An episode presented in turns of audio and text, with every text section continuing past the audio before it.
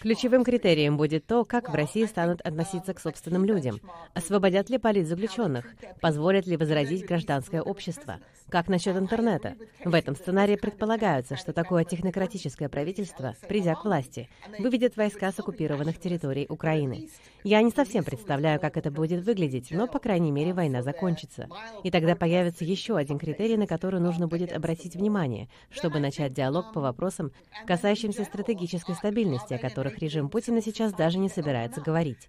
Это прежде всего в наших интересах, хотя Россия также должна быть заинтересована в этом. При этом следует быть очень осторожными. Запад не должен допустить, чтобы его снова обманули.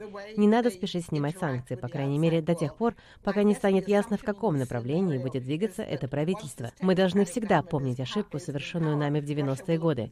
Мы тогда видели все совсем иначе, чем русские. Мы должны будем не только определить будущие рамки сосуществования, но и попытаться понять, как они видят мир. Все это должно направлять наши будущие действия.